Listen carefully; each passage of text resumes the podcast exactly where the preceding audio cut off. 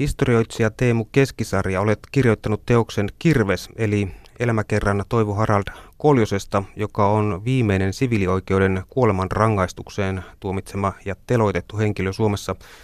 Tuomio johtui Koljosen vuonna 1943 tekemästä kuuden ihmisen kirvesmurhasta. Teemu, voiko ihminen olla synnynnäisesti paha vai mikä teki Koljosesta näin julman murhaaja?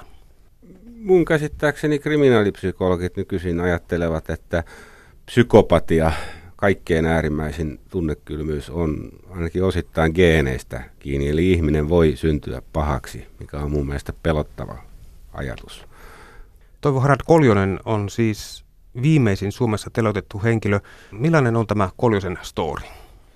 Elokuvissa sarjamurhaajat saattavat olla mielenkiintoisesti kieroutuneita taiteilijasieluja taikka aatelisperheen mustia lampaita, mutta tosielämän sarjamurheajat on melkein kaikki lähtöisin yhteiskunnan alimmasta pohjasakasta. Ja niin oli Toivo Harald Koljonenkin. Alkoholismia, pohjatonta köyhyyttä, avio-ongelmia, pikkurikoksia. Tällaisia hyvin tavallisia taustatekijöitä hänellä oli.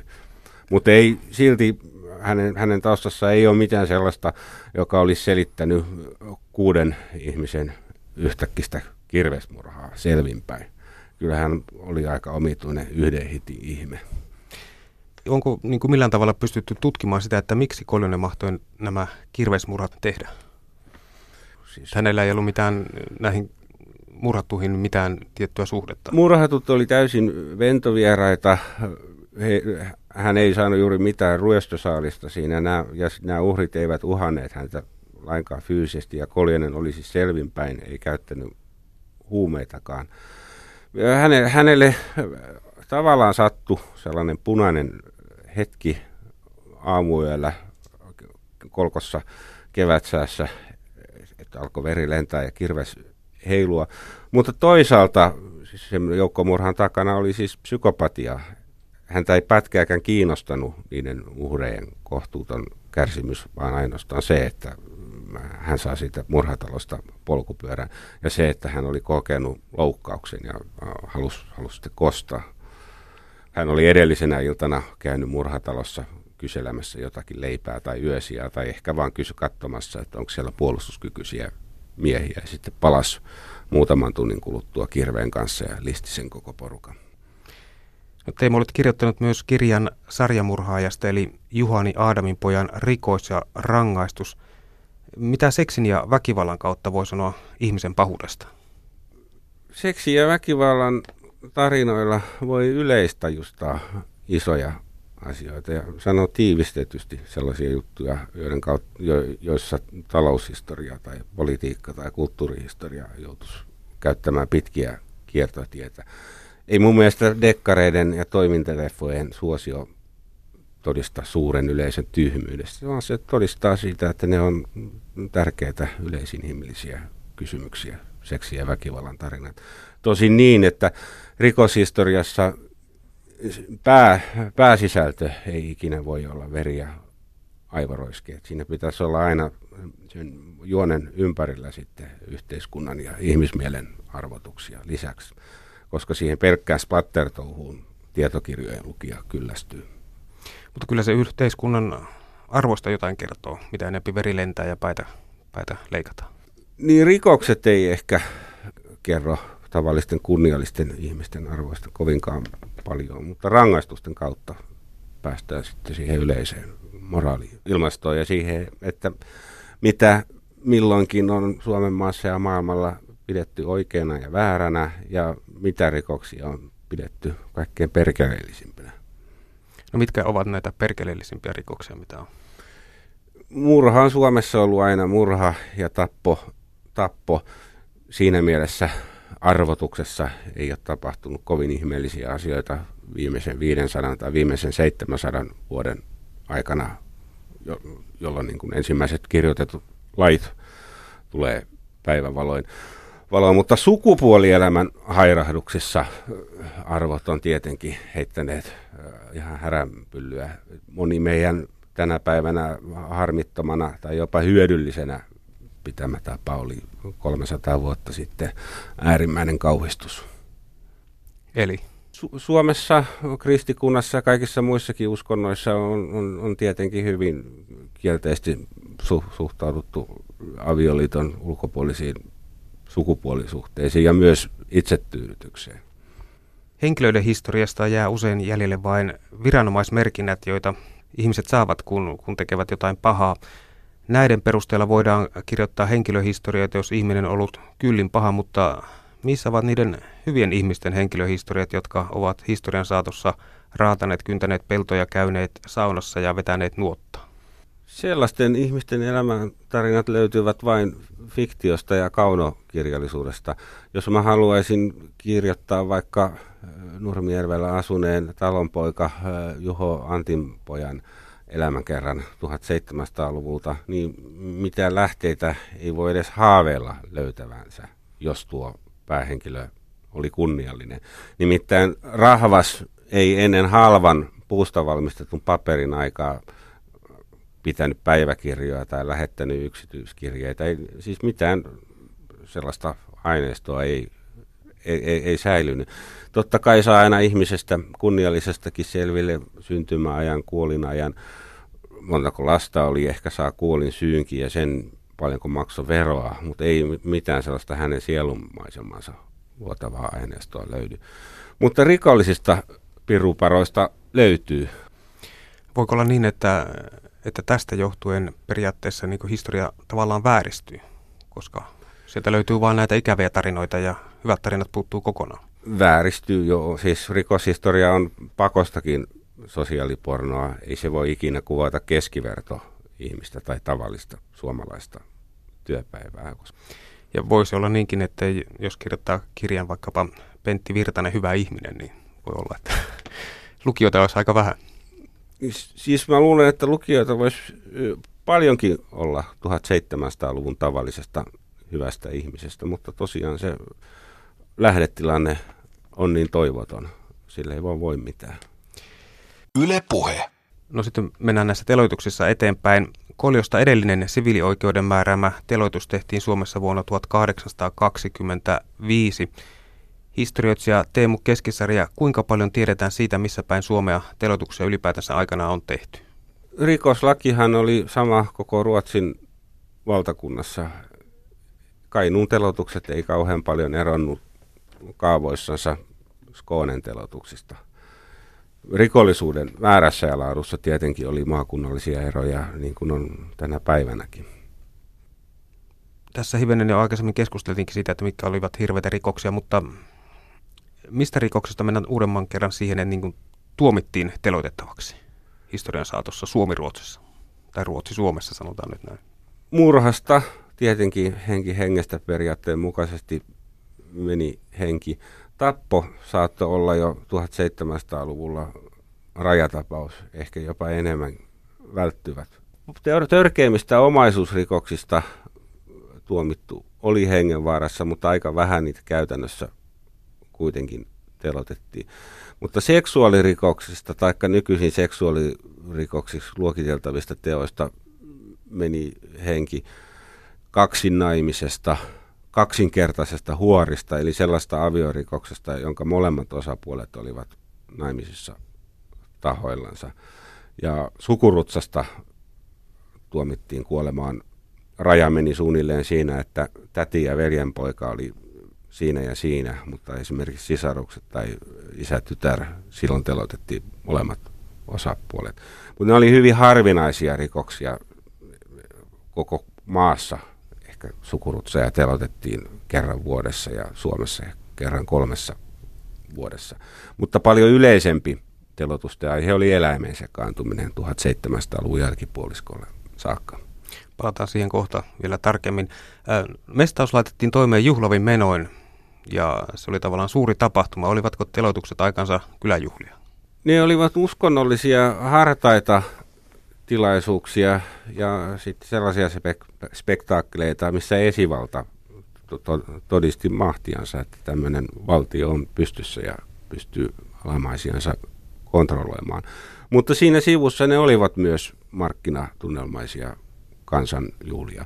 Kun sinne viestikapulalla huhuilla kuulutuksilla käskettiin ihan siis velvollisuutenakin kokoontumaan koko pitäjän yleisön. Monta tuhatta henkeä tuli aina paikalle.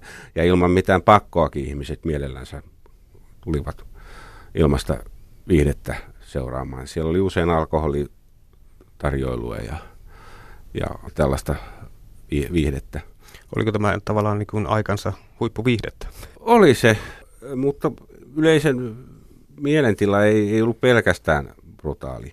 Sie- siellä oli sellaista porukkaa, joka kiipesi puuhun nähdäksensä kunnolla ja sitten pyörtyi jännityksestä, kun pyövelin kirves heilahti. Ja oli paljon talonpoikia, jotka katatonisessa humalassa örvelsivät siinä eturivissä ja pyövelikin oli usein päissään.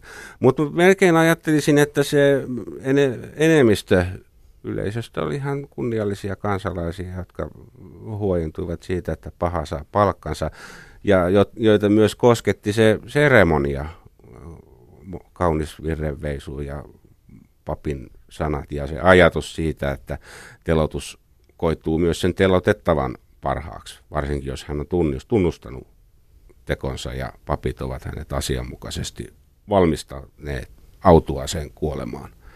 Eli ei se, ei se ollut pelkästään semmoinen brutaali viihdetilaisuus. Pitivätkö nämä te- julkiset telotukset kuitenkin sitten yllä parempaa yhteiskuntamoraalia loppujen lopuksi? Kyllä niistä enemmän hyötyä kuin haittaa oli 1700-luvun, 1600-luvun Suomessa telotuksista. Koska esivallan keinot olivat vaikka vähissä, että miten sä saat mitään viestejä lähetettyä lukutaidottomalle rahvaalle. E, eivät ihmiset kuunnelleet papin saarnastuolissa esittämiä varo- varoituksia tai ei heillä ollut lakikirjoja. Siis se oli todella vaikea saada konkretisoitua kansalle sitä, että mitä saa tehdä ja mitä ei. Mutta tämmöisen yhdenkin julkisen telotusnäytelmän jälkeen, varsinkin kun niitä ei järjestetty usein, eli se ei, ei kokenut inflaatiota se viesti, niin siitähän puhuttiin monta vuotta siitä tilaisuudesta ja taatusti kenellekään ei jäänyt epäselväksi että mitä, mitä tämmöistä teosta seuraa. Tavallaan se yhteinen kieli oli fyysisen väkivallan kieli siihen aikaan, 1600-1700-luvulla. Fyysisen väkivallan kieli on vähän arvottavasti sanottu. Telotus, telotuksesta puhuttiin silloin autuaana kuolemana. Se oli ihan eri asia kuin murhaaminen mitä esimerkiksi todistaa se, että, että mielisairaita ei saanut telottaa missään olosuhteissa, koska mielisairaat ei saanut nauttia ehtoollista, eli heitä ei voinut valmistaa siihen autuaiseen kuolemaan.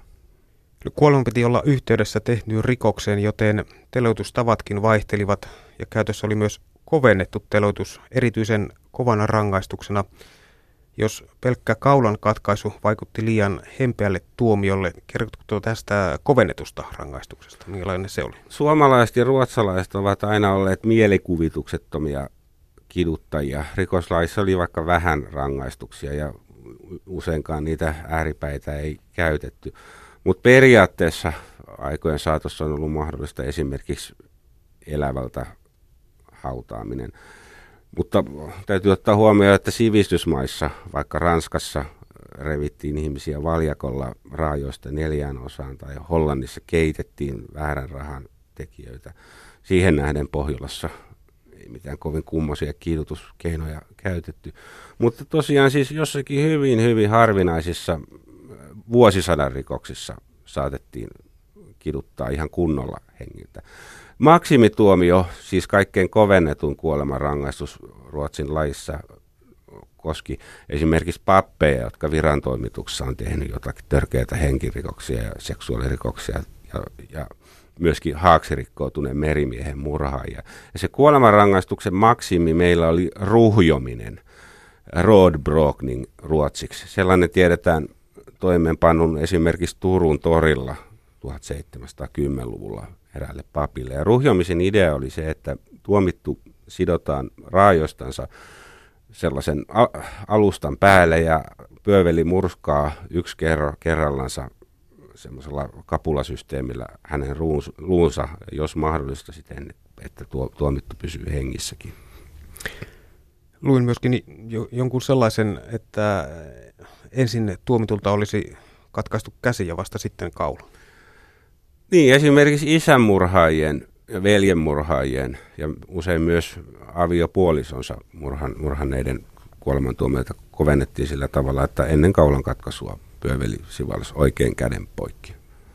Ja aika tärkeänä kovennuksena aikalaiset pitivät myös sitä, että ruumis teilattiin, eli häpäistiin. Sitä ei viety tietenkään siunattuun maahan hautaan, vaan nostettiin teilinpyörällä männyn latvaan lintujen nokittavaksi. Tänä päivänä saamme televisiosta nähdä ISISin hirmutekoja ja ihan tässä tarvitsemme mennä itse asiassa kuin reilu kymmenen sukupolvea taaksepäin, niin kyyti oli aika kylmää kuitenkin aika ajoin myöskin täällä Ruotsi-Suomessa. Kymmenen sukupolvea, niin, siis ennen vuotta 1825 mestauksia oli melko paljon, mutta ei, ei, ei kohtuuttomasti koskaan ole Suomessa ollut. 1700-luvulta on laskettu, että niitä oli ehkä Suomessa alle puolen miljoonaa asukkaan maassa 10 tai 6 per vuosi, eli ehkä lääniä kohti yksi. Eli se oli kyllä aina säästeliästi käytetty rangaistus. Ja kuolemanrangaistuksia toimeenpantiin yllättävänkin vähän siihen nähden, että murhat ja tapot oli paljon yleisempiä kuin nykyisin. Ja tietysti myös seksuaalirikoksia tapahtuu paljon. Joskus kuolemantuomiota myös lievennettiin kujanjuoksuksi, raipparangaistukseksi, vitsaksi tai pakkotyöksi. Ketkä ylipäätään tekivät päätöksen näistä teloituksista? Kuolemantuomiossa homma meni ihan samalla tavalla kuin nykyisinkin kovimmissa vankeusrangaistuksissa. Eli lain maksimituomio päti melko harvoin. Suorastaan enemmistö, varsinkin seksuaalirikoksissa, lieveni sitten viimeistään hovioikeudessa tai kuninkaan armahduksella. Kuinka tarkistettiin telotuksen tuomio tai tällainen telotustuomio oikeudenmukaisuus, kun monikin selvästi syyllinen selvisi hengissä kieltämällä tekonsa ja puolustiko joku tällaista syyllistä? Niin paljon kuin mä oon etsinytkin, niin mä en ole löytänyt oikeastaan yhtään varmaa tapausta 1600-1700-luvun Suomessa, jolloin selvästi viaton ihminen olisi telotettu. Oikeuslaitos saattoi olla hyvin huolimaton heinävarkauksien tutkimisessa ja tuomi, tuomitsemisessa, mutta ihmishengellä oli silloinkin paljon arvoa. Eli ketään ei tuomittu kuolemaan, ellei se näyttö ollut 200 prosenttisen tai 300 prosenttisen varma. Siitä syystä, että esivalta usko silloin, että viattoman hengen riistäminen tuottaa Jumalan rangaistuksen koko yhteisön päälle. Ja oli ehkä parempi sen aikaisen katsomusten valossa vaikka päästää pitkällä pakkotyörangaistuksella seitsemän melkein varmasta, varmasti syyllistä, kun vahingossa mestata yksikin viaton. Että meno ei ollut ihan täysin brutaalia, vaan kyllä se oli tavallaan ihan pitkälle harkittua. Meno toimintaa. ei ollut ollenkaan brutaalia sen, sen ajan kihlakunnan tuomarit, hovioikeuden ases, asessorit olivat oman aikansa siis oppineimpia, fiksuimpia ihmisiä ja tavallaan erittäinkin järkiperäisesti ajattelivat. Muun mielestä Suomessa oli jo 1600-1700-luvulla vahvastikin oraalla oikeusvaltio. Kyllä mä, siis jos mä joutuisin valitsemaan, niin mieluummin antaisin kohtaloni 1600-1700-luvun tuomareiden käsin, käsin kuin nyky, nykypäivän ke, kehitysmaissa jonkun sarjatuomioistuimen. Henkilö nimeltä Peter Falk toimi Uudenmaan ja Hämeen läänin pyövelinä ja hoiti mestauksia myös Helsingissä. Hän onnistui välttämään oman teloitustuomionsa, kun ei tunnustanut tekoaan. Kerrotko tästä tapauksesta? Yleensä, jos kuolemantuomio uhkas, niin paras taktiikka oli itsepintaisesti kiertää loppuun saakka, että ei se minä ollut ja välittämättä silminnäkijöiden todistuksistakaan.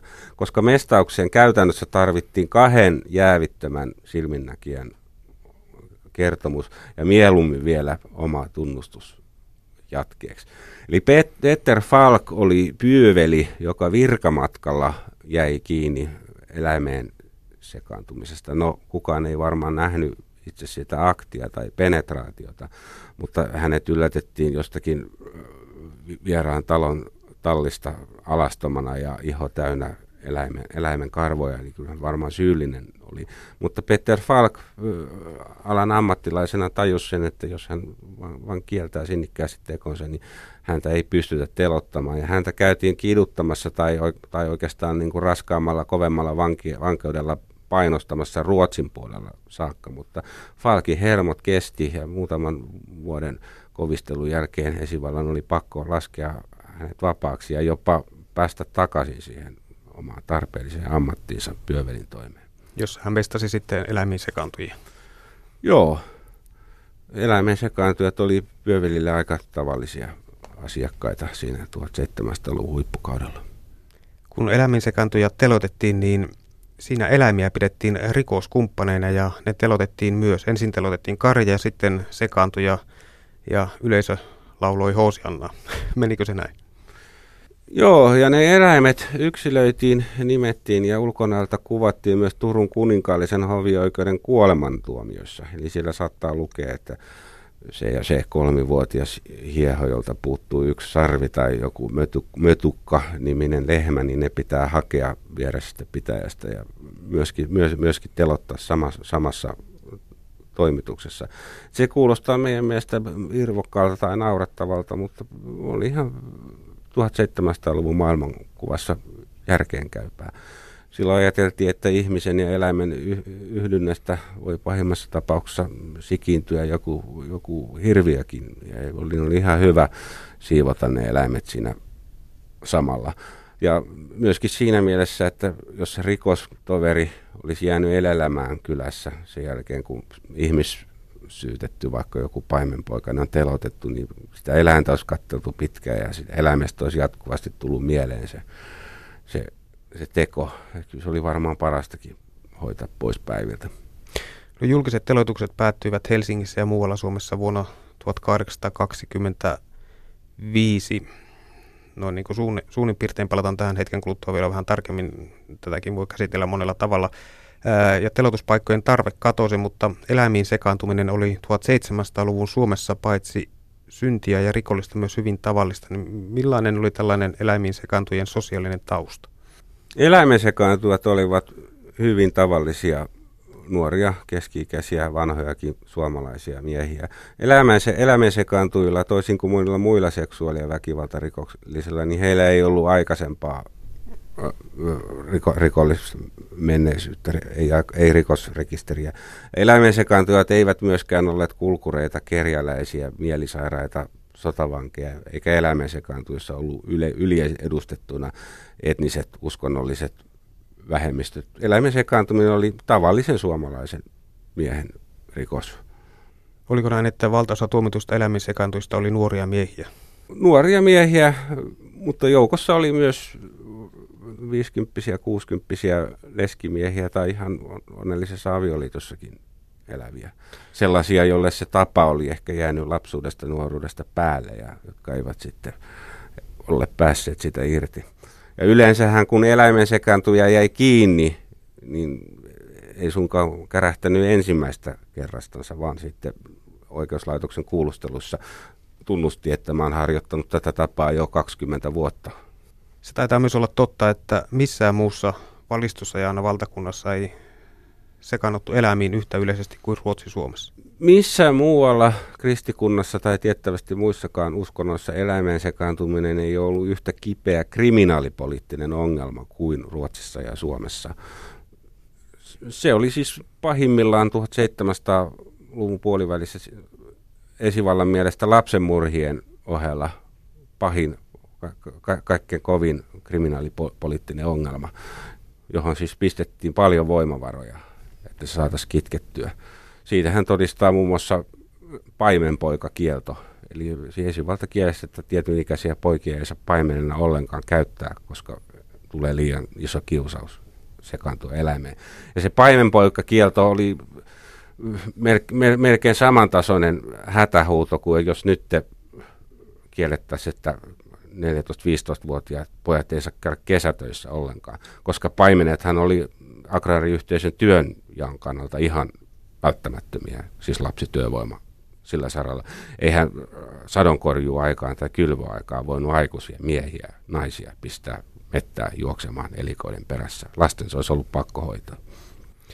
Yle puhe.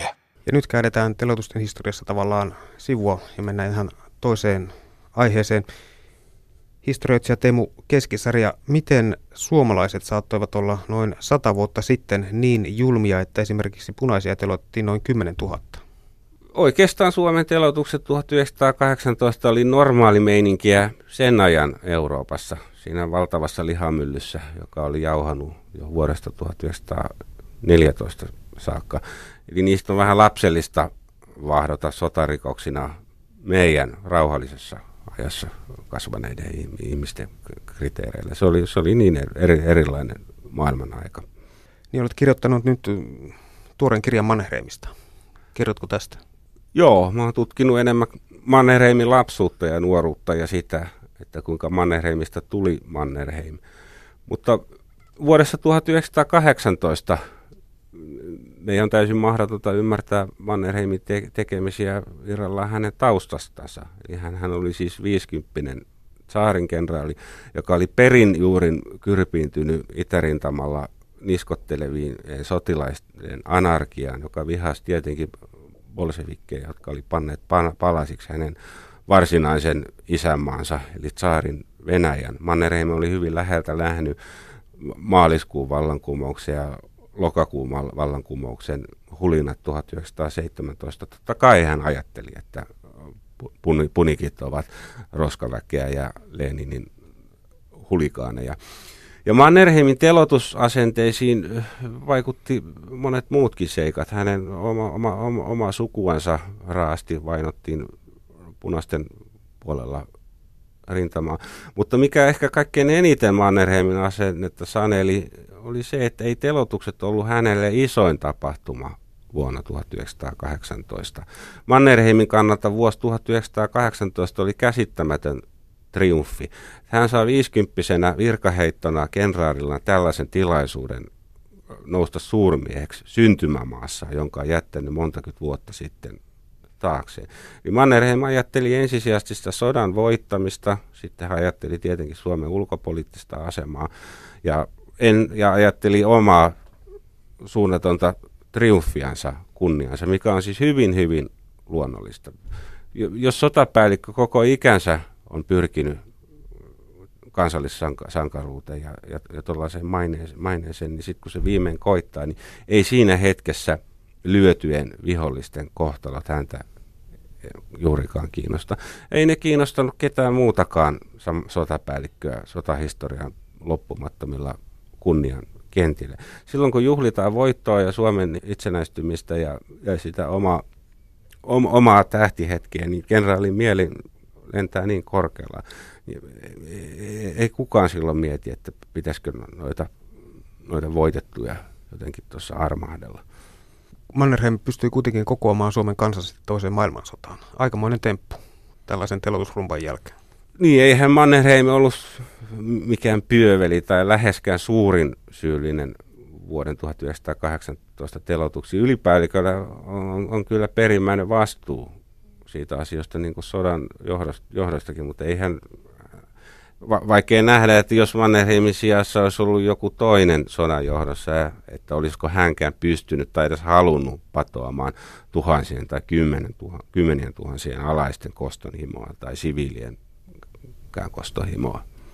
Eli kuka tässä periaatteessa, ketkä voidaan nähdä niin kuin päällimmäisenä syyllisinä tähän punaisten joukkotelotukseen, jossa noin kymmenisen tuhatta ihmistä menetti henkensä? Syyllisyys jakautuu hyvin laajalle armeijan koneistossa ja ihan sinne paikallistason valkoisiin es- esikuntiin, rivimiehiin, talon, talonpoikiin, kansakoulun opettajiin saakka